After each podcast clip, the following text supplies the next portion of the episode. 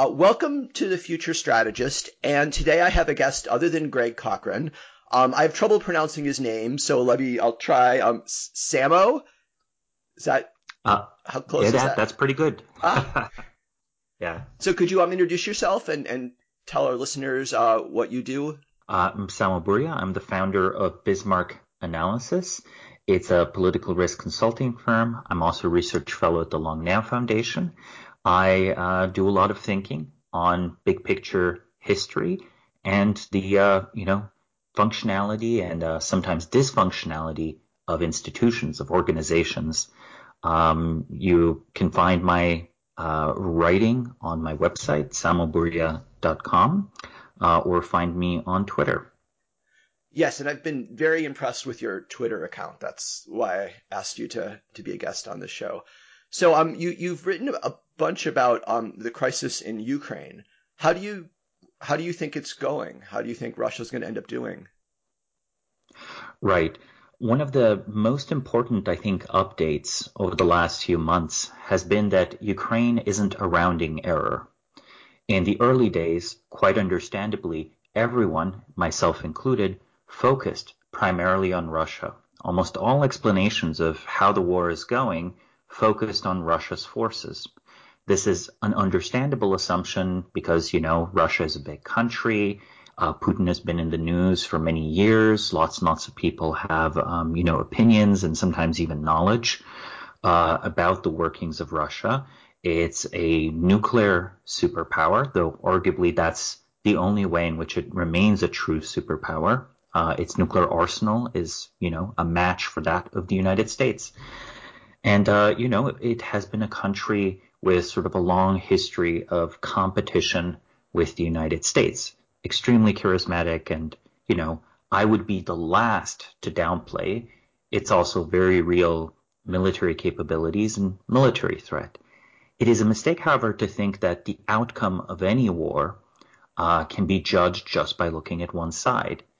And the more I've looked at Ukraine over the last few months, the more I've come to appreciate just how different the country is compared to where it was in 2014.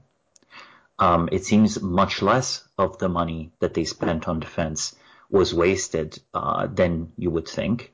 Uh, before 2014, uh, Ukraine had serious corruption issues. Uh, often projects were not well, you know, the funding wasn't cost effective.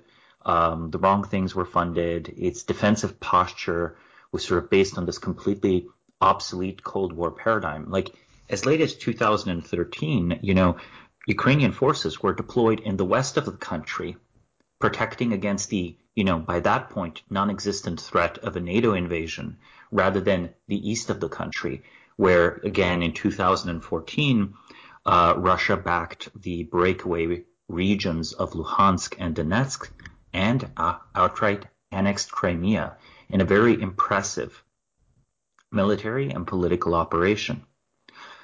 Overall, um, and this is, you know, I think relatively pessimistic, despite the serious military reforms of Ukraine, them overperforming expectations, and acquiring something of a national spirit politically, and of course the backing and armaments of the Western world, at the end of the day, I expect uh, Russia to acquire more territory.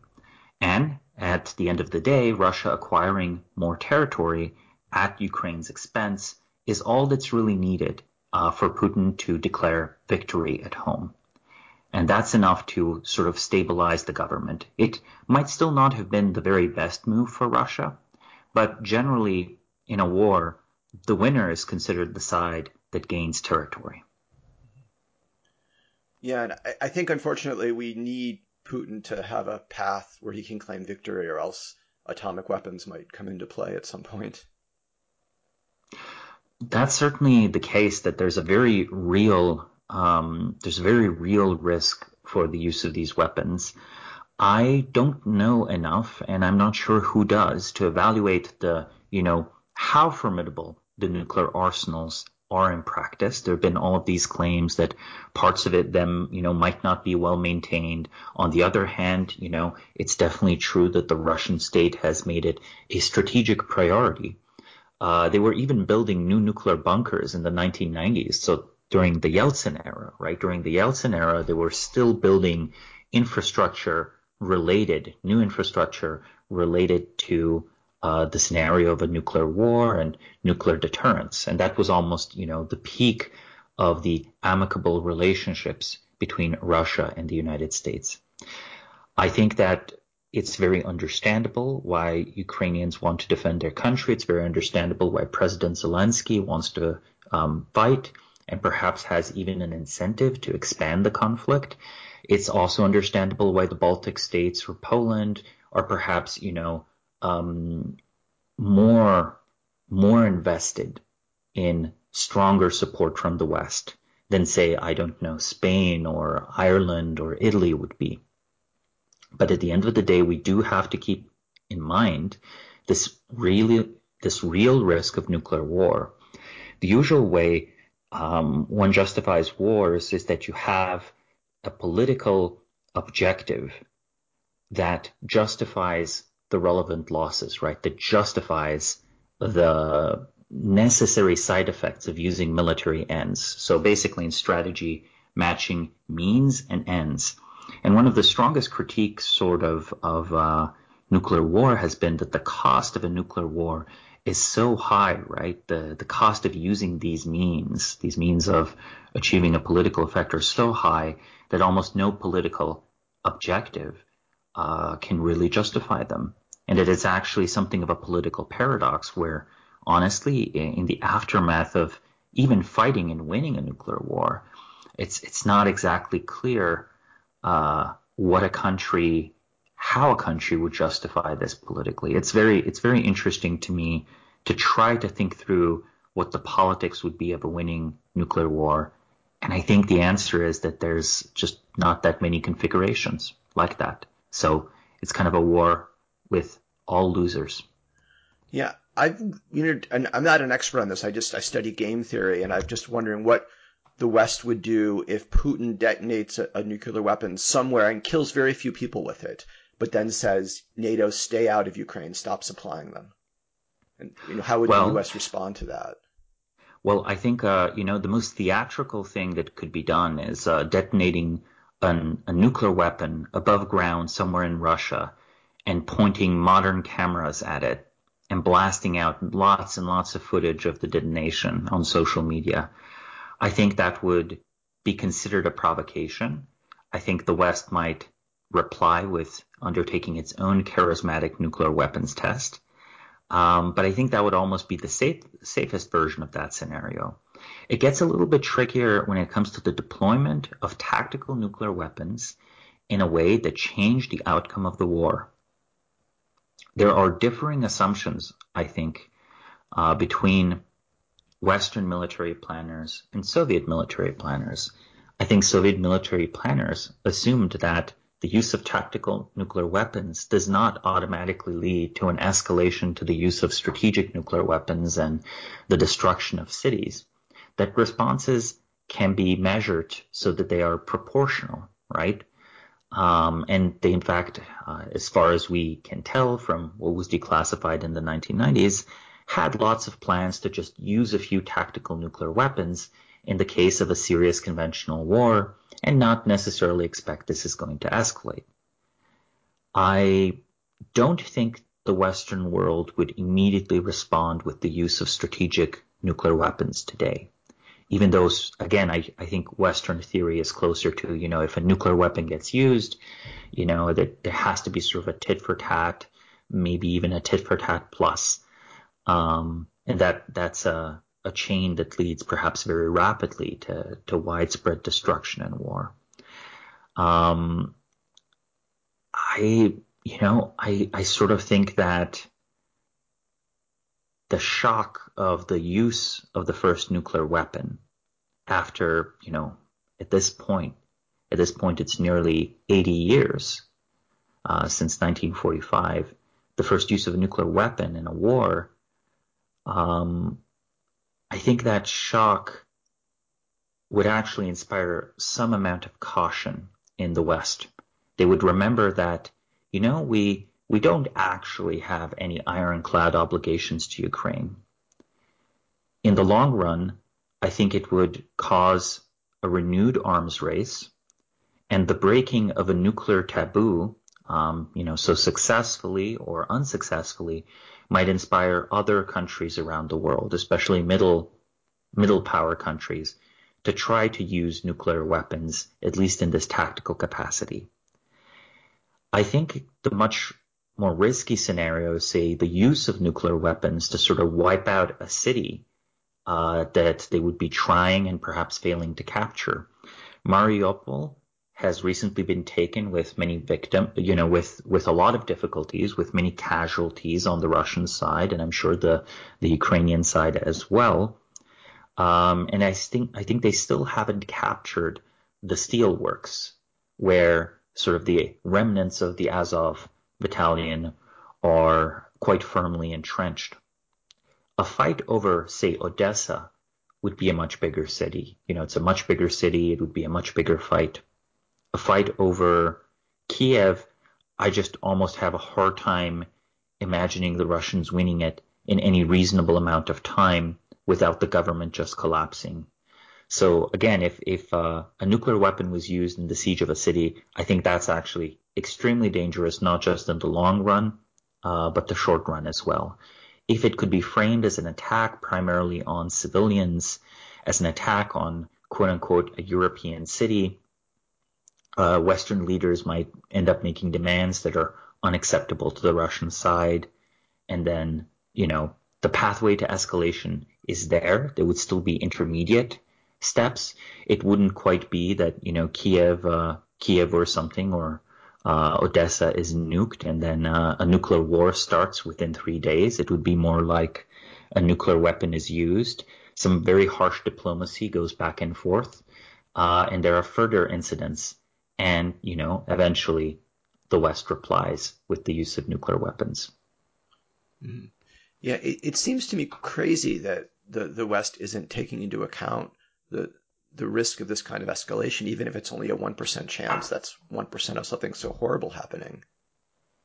Well, it would be um, it would be the worst thing that has ever happened to humans. I think, and for once, this would not be an exaggeration. I, I think that uh, you know, unless you count uh, things like these sort of mysterious genetic bottlenecks, right, that we have, what is it, 80,000 years ago or so, uh, where it seems that only a few thousand humans survived. Maybe that was worse, you know, maybe a volcano eruption or whatever. Uh, but this, I think, would beat anything that happened in recorded history in terms of death toll, but also just, you know, in a relative way, I think a nuclear war is one of the few things that could really kind of knock down our civilization, like a little bit back, a few steps back. It didn't do so in the case of Japan, right? In Japan, you know, Hiroshima and Nagasaki, the cities look fine. They're rebuilt. The radiation's not that bad. Um, but this isn't in a context where most of the world's industry is destroyed, right? This is in a context where, you know, the United States at least, you know, to the first approximation, um, emerged from World War II an industrial titan. Um, it took very little damage to its industrial base. Uh, but for a nuclear war, one involving the United States and its European allies, Russia, and possibly China, and if China, then also Japan, um, I think that could wipe out most of the world's industrial base. I don't think it ends humans. I don't think it ends mankind, but it's one of the few forces that I think actually could deindustrialize us for a good while, possibly forcing us to go to a much lower level of technology. Although it could end us. I mean, I think in the 1950s or 60s, people figured out how to like coat atomic weapons with stuff that would cause radiation that would exterminate all humans. It's not clear anyone's ever built such a weapon, but that could be the last stage of, hey, we've built this. Mm. You know, with kind of on an automatic pilot thing, like a Doctor Strangelove situation. I mean, I think it's uh, certainly possible to build doomsday weapons. Um, I just think that the nuclear wars that have been planned so far don't actually drive all the way to human extinction, just because the southern hemisphere is so unimportant that the assumption is no one bothers nuking it. Yeah, and hence the tech billionaires having residency in New Zealand and doomsday bunkers there. Though, you know, the more New Zealand aligns with China, the less good a bet it perhaps is. I mean, alliance against China? Well, New Zealand has actually uh, recently been unusually friendly to China. So I'm not exaggerating when I say that, um, you know, in foreign policy, you know, they're now sort of taking China's side sometimes. And that's a great shock, right? This is one of the Five Eyes countries. Yeah. Um, by default, by default, of course, they've been very Western aligned, right? That's about as close as you can get, sort of like Britain, America, Canada, New Zealand, Australia. That alliance emerged directly from the World War II experience, was never watered down, included deep collaborations in intelligence and very sensitive matters. It's uh, geopolitically a very big deal if China ever truly succeeded in peeling off New Zealand. And if China ever truly succeeded in peeling off New Zealand, then bringing New Zealand back into the fold would, I think, be sort of any, uh, you know, any sort of uh, Cold War thinker's goal uh, for that island. I think it would it would make it a contested set of islands, right? The North and South Island. That's interesting. Is Australia still firmly a U.S. ally? I think it is. Yeah, yeah. Uh, economically, of course, the Chinese have strong interests, but you know, I think almost uniformly, the Australian government is pro pro Western. You've written a lot about um, collapse of civilization. Do you think what happened to the Russian army was a deep incompetence that you know crept up over the last few decades and was kind of hidden from Putin? Or do you think it was Western aid to Ukraine? Just the West is so much richer than Russia. We were able to supply them with much better weapons and could reasonably expect to be produced in Russia. I think uh, the first approximation response I have to this war is that the United States is much stronger than I feared it was and that the United States' ability to act through its allied nations and its proxies and its client states is much stronger uh, than I feared it was. Uh, I think the collapse of Afghanistan might have caused many observers, uh, myself included, to be more pessimistic about the U.S.'s ability to back allies. But, you know, Afghanistan is a very different culture than Ukraine.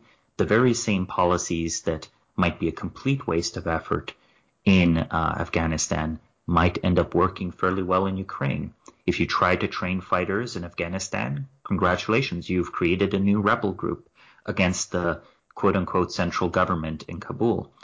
And if you're training fighters in Ukraine, well, you gave a battalion or, or a division to the government in Kiev. And uh, the country will actually cohere and fight as a nation state would if supplied with weapons, equipment, training, and, very importantly, funding. What shouldn't be forgotten in all the discussion of uh, economic damage that Russia has incurred, the economic damage Ukraine is incurring is even greater. Um, so the country definitely is on is on economic life support in a very serious way. With regard to what happened in the war, I don't think Russian incompetence explains the full story at all. Uh, I do think the Russian military, despite everything, is uh, on its own terms stronger than it was 20 years ago. However, Ukraine's a truly vast country. It's uh, at least on paper 40 million people. I've been a little bit skeptical of that number. I think there's a variety of reasons Eastern European countries have an incentive to overreport their population and underreport how many have actually emigrated to richer countries in the West. And in Ukraine's case, actually, a significant number of them even immigrated into Russia that has a higher GDP per capita than Ukraine. Mm-hmm. Uh, this is, of course, before before the latest war. I think Ukraine's surprising strength, or to be even more precise, Ukraine's ability to absorb and effectively deploy Western aid. I think that's the big surprise. And I think that surprised Russian planners, but honestly, also Western planners. I don't know if you were following the news in the first few days, but in the first few days of the invasion, uh, you know, Joe Biden was offering Zelensky flights out of Ukraine if need be. Oh, I didn't know that. Lots of people were expecting the government might fall. Like I think there was a, a, leaked statement by a German politician that there's no sense in talking to Zelensky because we don't know if he's going to be around in 48 hours. So a lot of people were expecting, honestly, something that I think is fairly unrealistic, which was that the government of Ukraine would just collapse in 48 hours. Look, even the Afghan government didn't collapse in 48 hours. I don't believe the Russians ever thought that. So whoever says that the Russians thought that the government would just collapse in 48 hours, I think they're wrong. But I don't think anyone who's saying that the Russians expected the government to collapse over the, over the course of two weeks or three weeks. I think the Russians may well have expected that and may have been deeply misinformed.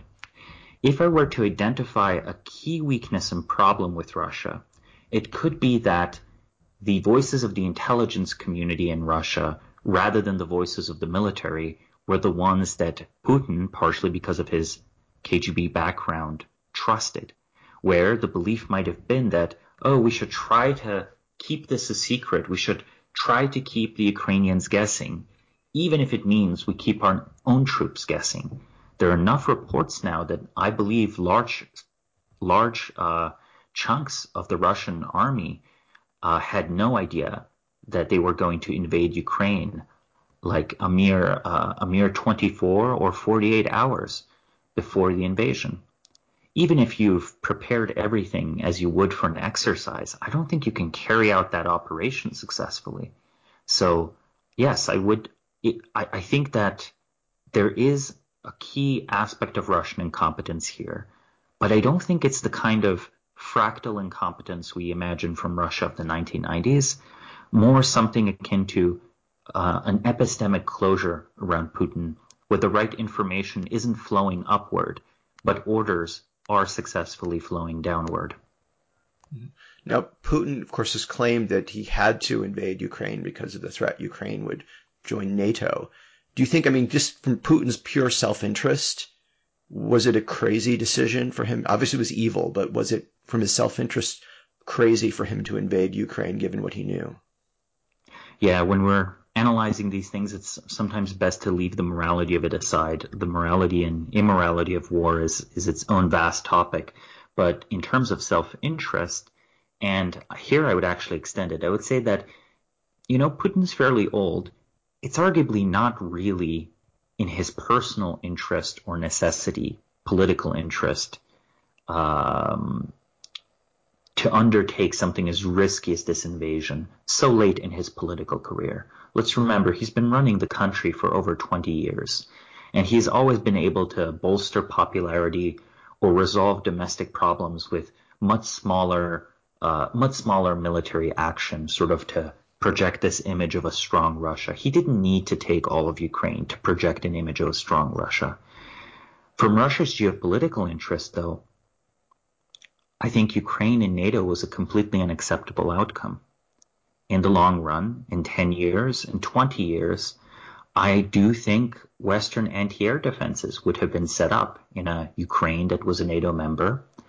And I also think offensive weapons would have been set up offensive weapons that are hard to distinguish or might in fact be um, you know, devices that can carry nuclear weapons right into Russia, not very far from Moscow. No, why would it be worse for Russia if those weapons were in Ukraine as opposed to, say, Poland or even the United States, given we could easily hit Russia? I think it shortens response times. And I think, uh, especially with hypersonic weapons, I think that does matter. Um, you know, if we have the thought experiment of uh, Florida seceding from the United States and becoming, you know, some sort of uh, Cuba-aligned country and the Chinese wheeling in nuclear weapons there, I think that thought experiment reveals why we might have extra objections, even if, say, the Chinese had already set up nuclear weapons in Cuba itself. And then, furthermore, the integration of Ukraine sort of would complete the West digesting uh, the aftermath of the first first breakup of the Soviet Union, the first breakup of the Russian Empire, because essentially, you know, how long before Belarusia joined that, or before the government in Belarusia would be changed and it would decide to join NATO? At that point, you've sort of digested and stabilized this whole vast swath of land that after the collapse of the Russian Empire was kind of a source of instability, right? Uh, a lot of the fears around the collapse of Yugoslavia is that, you know, we're actually seeing things that are going to eventually happen in Russia. Say, uh, separatist movements in the Caucasus, uh, an independent Tartar republic. These are policies that go from more trouble than it's worth to something that's definitely worthwhile for the West to back. So I think the West would pursue a policy of further fragmenting Russia because geopolitically, Russia is just too big. Yeah, and also, I mean, America's desire to promote democracy means Putin has to realize if there was an opportunity to overthrow him and replace him with democracy, we would we would go for it. And nothing any leader could say would probably change mm-hmm. the Russian elite's minds. That that's that would be our first choice. Well, when it comes to the toppling of uh, Putin as well, it's uh, I think that's part of what he means by uh, agreement incapable he's frequently publicly alluded to Gaddafi's fate and how he doesn't want to share Gaddafi's fate. Why is Gaddafi relevant? He's a former opponent of the West that after the invasion of Iraq came to some sort of accommodation, right? Basically dismantled the weapons of mass destruction programs insofar as he had any. Uh, and for the trouble was a few years later toppled and uh, you know killed by a mob quite graphically, and this was considered a, a win of U.S. foreign policy. Yeah, there's so, a video of Hillary Clinton like laughing with glee and recounting how uh, Gaddafi got killed. She yes, was Secretary yes. of State. It, it's the, probably the worst possible incentive structure we can create for other I mean, leaders. West, I mean, the the West was a bit smarter um, during the Cold War, where arguably, you know, you could you could view the many alliances between more authoritarian states and the democratic countries of the West, you can view it in two ways. You can e- either view it as a betrayal of Western principles and Western hypocrisy, or you could view it as sound strategy because many of those authoritarian states, after economically integrating with the West, politically, militarily integrating with the West, ended up becoming functional democracies. Uh, South Korea is a great example of that. So if you can keep the de- a deal with uh, a sort of strongman of a country uh, for the remainder of their career, you help develop the country, you provide it with all the other preconditions. Honestly, that might be the best way to democratize a country. I think South Korea certainly worked out much better uh, than Saddam Hussein's Iraq did. Yeah, although the aftermath have, of Iraq we had so much leverage over South Korea because of their military situation. Of course. Um, but again, you know, South Korea is is in a way is in a way not so unique in this regard. Um, one has to wonder. I don't think this is going to happen now. Too much has happened, but was there not a missed opportunity somewhere around 1999 to offer a much more sweeping and better deal to Russia? economically better mm-hmm. and to start planning for a weak declining Russia, but one that's perhaps a bit richer and more integrated with the West as a counterbalance to a future rising China. I think if Western leaders were, were thinking about it realistically, if they knew that, you know, China wasn't just going to converge and become a democracy soon, um, I think that the sort of reverse Kissinger strategy would have probably been the best one. And the Russians themselves would have actually, in my opinion, been happy to sell out. I mean, arguably, they tried to sell out to the West. They just didn't get paid very much. No, my understanding of the era is that we were hoping U.S. companies would go to Russia, there'd be economic development, but there was just so much corruption in Russia that our companies gave up trying. You'd set up a factory and the, the local police would help looters take everything. So, right, right. But that's perhaps a problem that could have been solved again um, with a collaboration with Putin because, again, for all his flaws, he did actually discipline the oligarchs and he tamed some of the corruption in the early 2000s. Perhaps with very brutal, no, actually, definitely sometimes with brutal measures, right? Let's remember all the assassinations. Uh, but I do think Russia in 2010 was less corrupt than the Russia of 2000. Mm, all right. And, and Russia did. They wanted to join the EU and NATO. So they were very open at one point to joining the Western world. And they would have, even had they done this and had their economies developed, I think Russia would have still been in a precarious position. But it would have been, you know, it would have been a Western asset rather than what it seems to be evolving into in the long run, a Chinese asset. Yeah, that's the stupidest thing from the U.S. viewpoint. I mean, we're obviously in long-term competition with China. China could well win this. I mean, and we're alienating what, you know, Russia and China are kind of natural enemies. We have no basic reason to be angry with Russia. And, you know, before the Ukraine invasion, we should be trying to pull Russia into an alliance with us. But that's, we blew that one. Yeah, I think that, that, um, you know, that's a bridge, that's a bridge that's been burnt. Um, I do still think that there are opportunities. Basically, there has to be a matching of strength to strength. So I do think that the US and the West should sort of now aim to build up NATO and perhaps even increase the military presence in existing NATO members. I still think even now, uh, Ukrainian membership in NATO is not a good idea.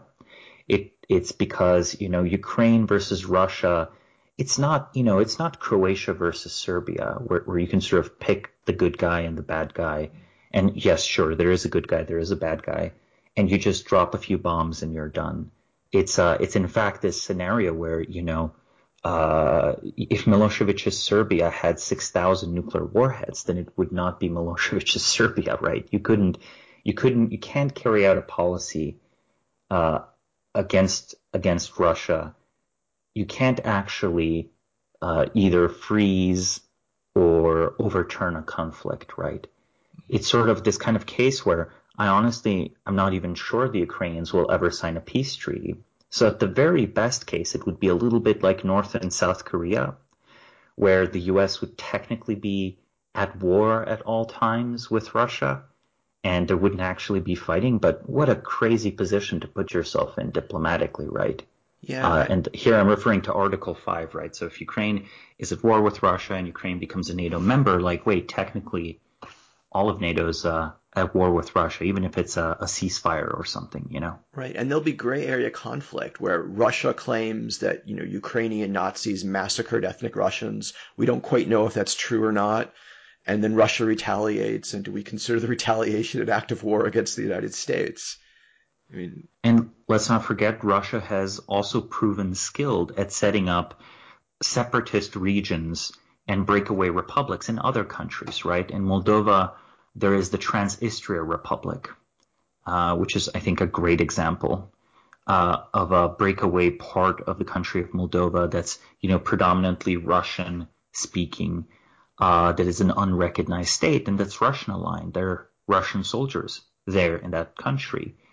Um, there are also examples such as uh, South Ossetia uh, in Georgia that are again unrecognized breakaway provinces, but armed, uh, have armed forces and have Russian troops present.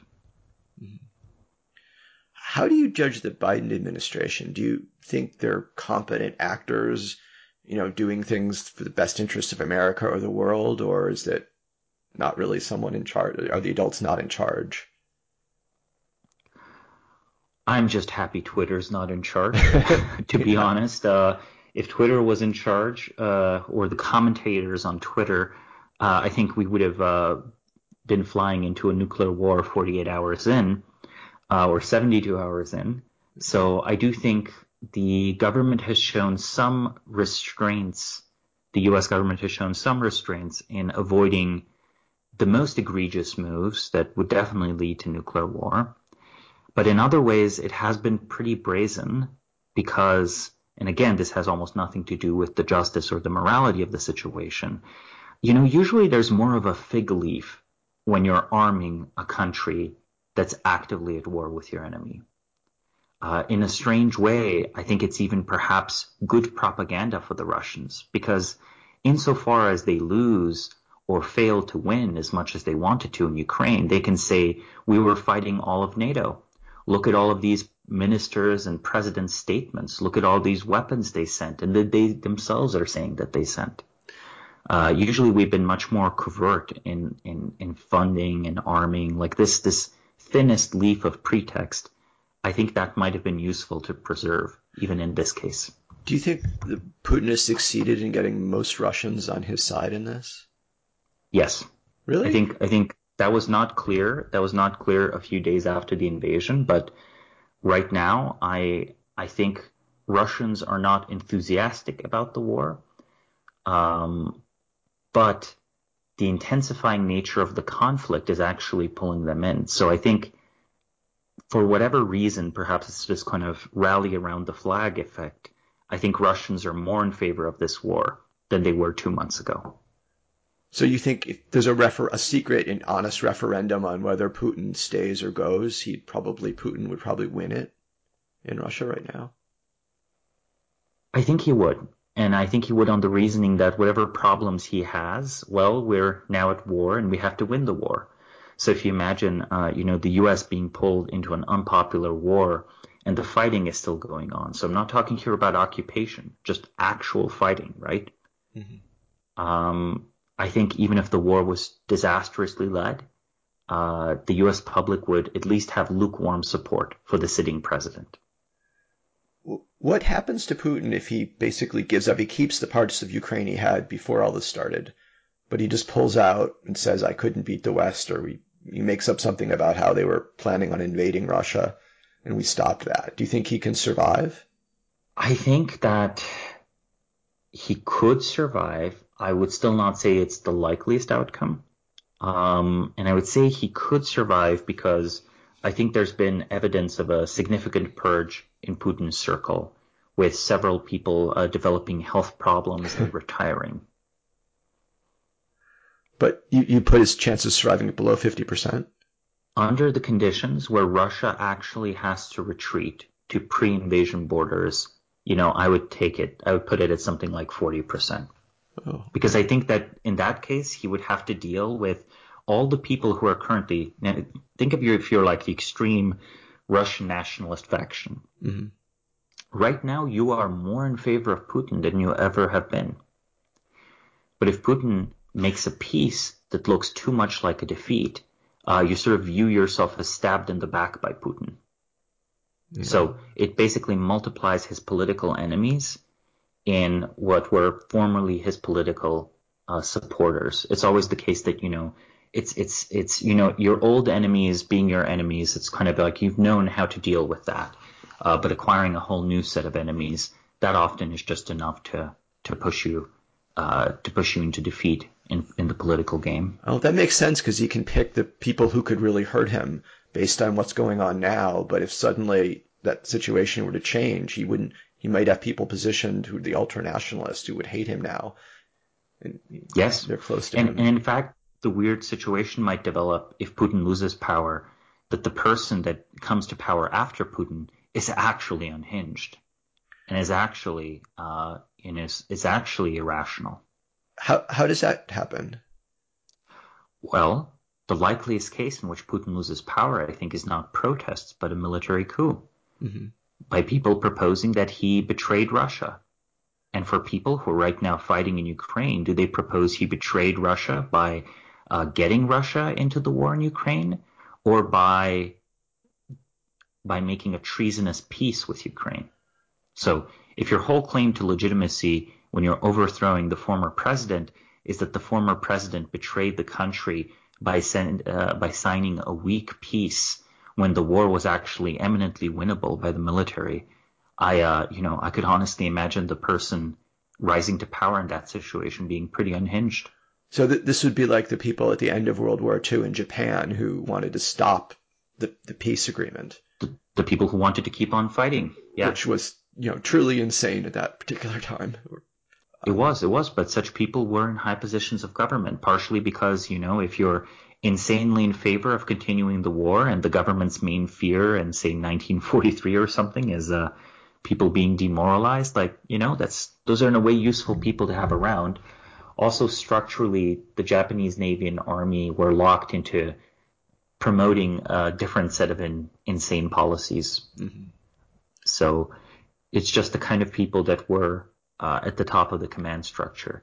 Uh, I don't know enough about I don't know enough about the ideological composition and the worldviews and the material interests of people in the high ranks of Russia's chain of command.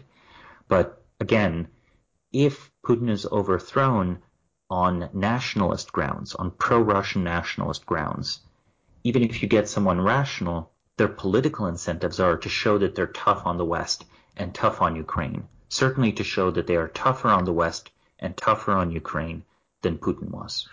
So the U.S. and the West should develop a strategy of what to do. We should, um, I think, immediately say if say Putin we should have killed, a post-Putin plan. Yeah, we should say we're prepared to blame the whole thing on Putin. You're absolved of all guilt, and we will immediately transfer twenty billion dollars to help you rebuild.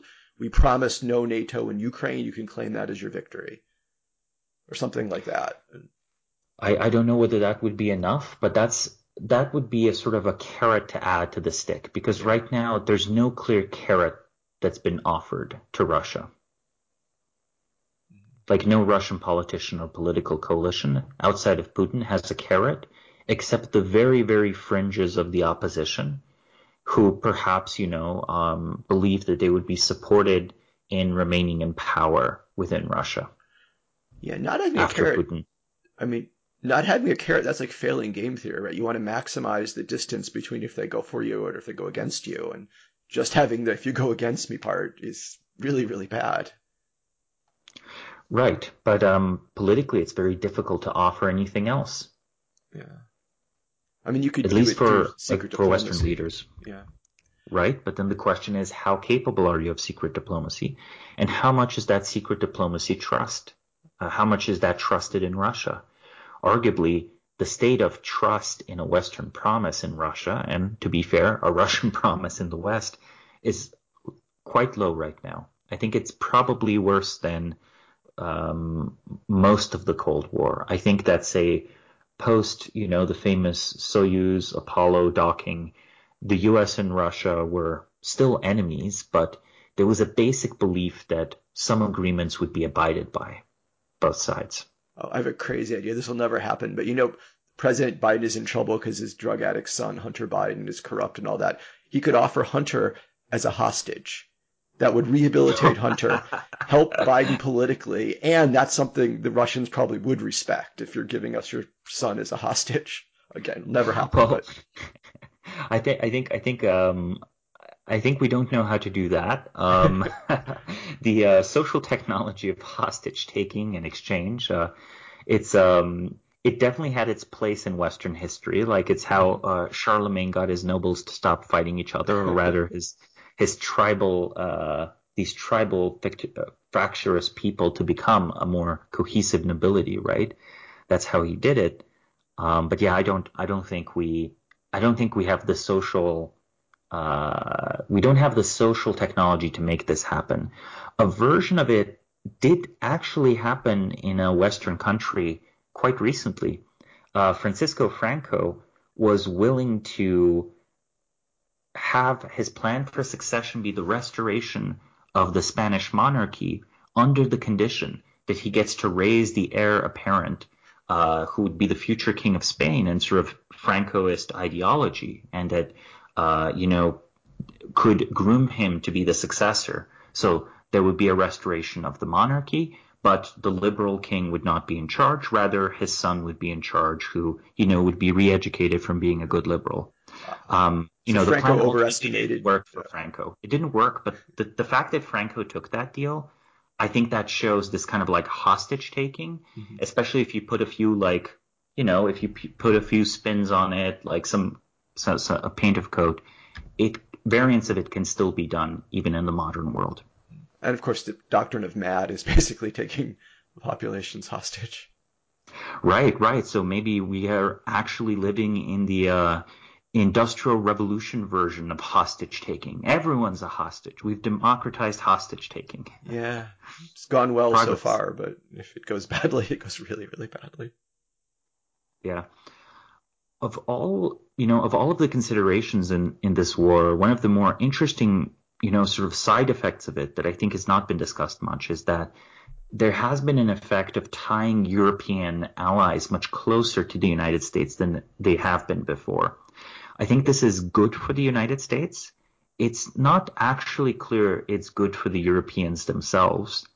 Uh, but I do think that in an odd way, if this doesn't escalate to a nuclear war, uh, this might have solidified U.S. standing in Europe. Mm-hmm. Yeah, it'll make it harder for the Europeans to go against, say, big tech in the U.S. if that big tech has the support of the U.S. government. Of course, and also Sweden and Finland being NATO members, that's a significant strategic consolidation. Mm-hmm. Do you think Russia's going to allow Sweden and Finland to join NATO without threatening something serious? I mean, I can't imagine Russia allowing Finland to do so. I think that um, that would result in some kind of retaliation. I don't think they have the troops for any sort of conventional invasion of Finland. That I think would not necessarily work out that well for them. Though again, perhaps I would argue that invading Finland would have actually been easier um, militarily than invading Ukraine. The country's population is significantly lower. It's an easier task to occupy. Um, though again, it has, you know, technologically it, it would do better. Um, Sweden, it's a different matter. I'm not so sure. I'm not sure that they're actually feeling that threatened by Sweden. And this is just because of geography of Finland being. I think just because of geography. Yeah, it's a, uh, it's sort of like you know a neutral Finland is much less of a buffer uh, between Russia and sort of the West, um, but it's still an acceptable buffer. But no buffer, that's just pretty bad for Russia. Um, I mean, it's looking now that Finland's going to try to join NATO and that NATO's going to let Finland in. So this is you're predicting a serious conflict over this. I I predict some type of serious escalation. I don't yet know what form it'll take. The Russians might just be busy, uh, but I expect that they will, at the very least, try in future years brinksmanship uh, to destabilize Finland. And while this might sound, you know, at this point in history, sort of a strange idea, uh, it should be remembered that Russia has had a significant influence within Finnish politics for a very long time, both among extremist movements and mainstream parties. There are perhaps enough political assets that something could be done to even destabilize such a well-functioning country such as Finland. You don't think almost all the Finns have now turned against Russia? Well, turning against Russia publicly and, you know, actually being independent from Russia, I think these are perhaps two two different things. And also whatever means they would take to destabilize Finland I don't think it would take the form of a pro of an obviously pro-Russian faction. I think it would just be some sort of very serious troublemaking. So they would be Russia would be sponsoring or, or at least covertly funding uh, groups in Finland that were not going to play by the normal political rules and exactly like I I think that funding or supporting with intelligence um, or covering for politically even or with with other favors uh, extremists, you know that that could be quite doable. The fun question is, does a much older Finland still have extremists? Right. One of the things that I think is happening to all sorts of countries around the world um, that used to be more politically dynamic is that as the population pyramid inverts, uh, societies are becoming literally older, right? More set in their ways, whatever those ways happen to be. Mm-hmm. Yeah, that was part of the prediction for why Ukraine wouldn't fight back. Is that they're they have too low a fertility rate, they're too old, they're not. Ukraine is one of the few countries. Yeah, Ukraine is one of the few countries in the world that actually has a slightly worse demographic problem than Russia. So anything you've ever heard about Russia's demographic implosion applies just as much to Ukraine. And um, a really significant portion of their young people moved to work in the West. And while they have closed their borders for young men fleeing the country, we are talking about millions of Ukrainian civilians, women and children mostly, uh, now living in, uh, you know, other European countries. I think most of them actually never go back. So even a victorious Ukraine will have been significantly weakened in the long run by this war. Now, do you think Poland will be open to keeping the Ukrainian refugees? They're not going to say, okay, you know, assuming it's the, violence stops, they're not going to say, all right, time to go back.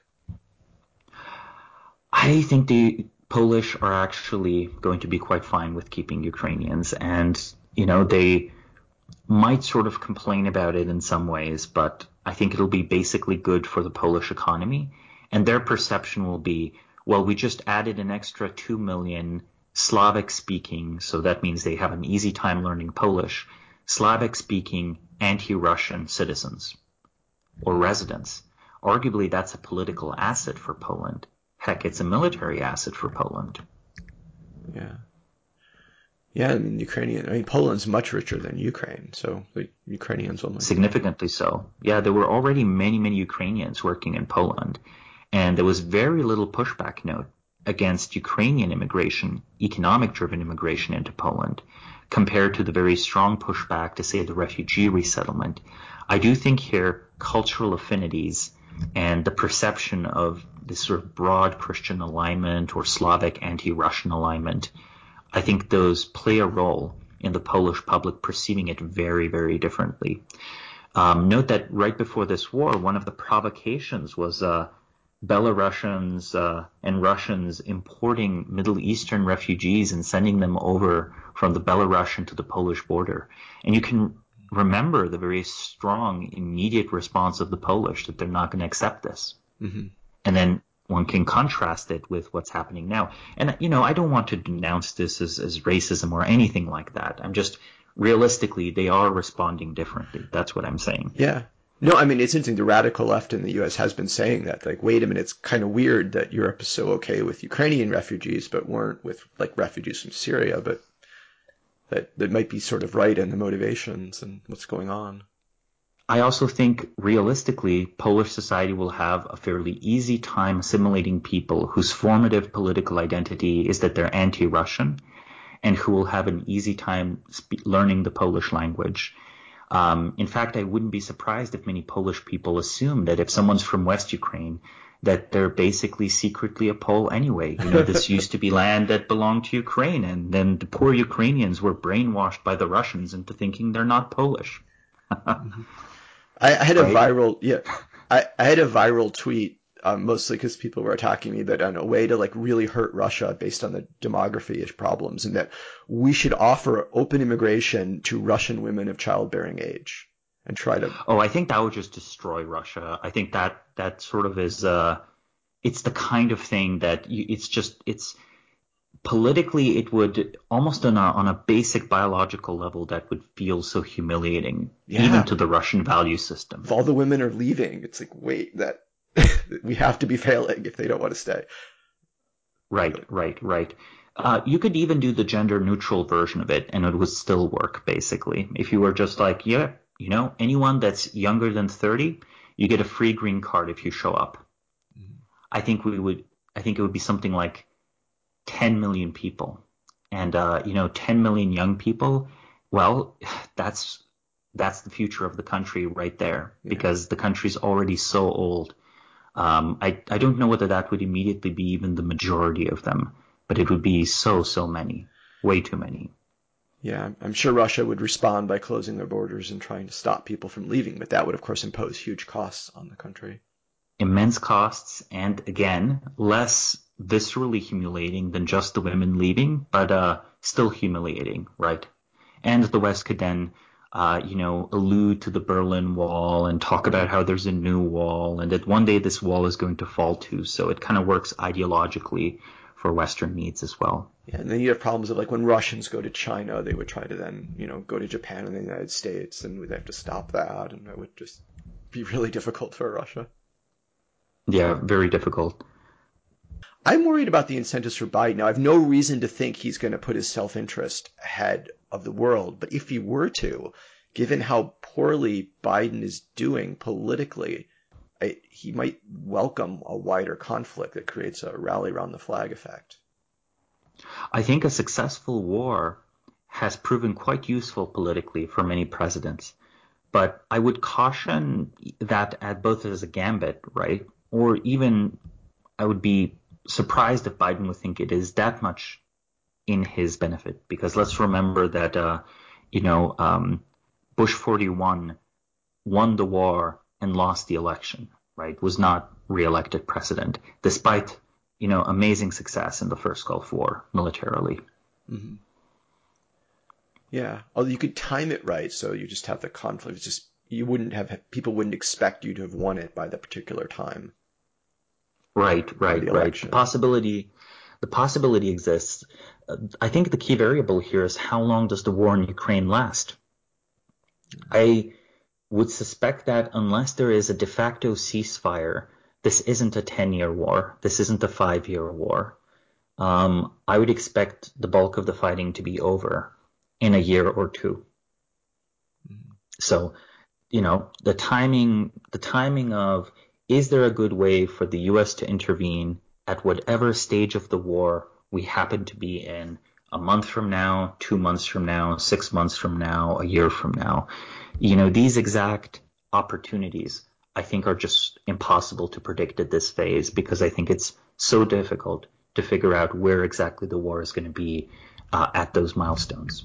Okay, one one final question for you.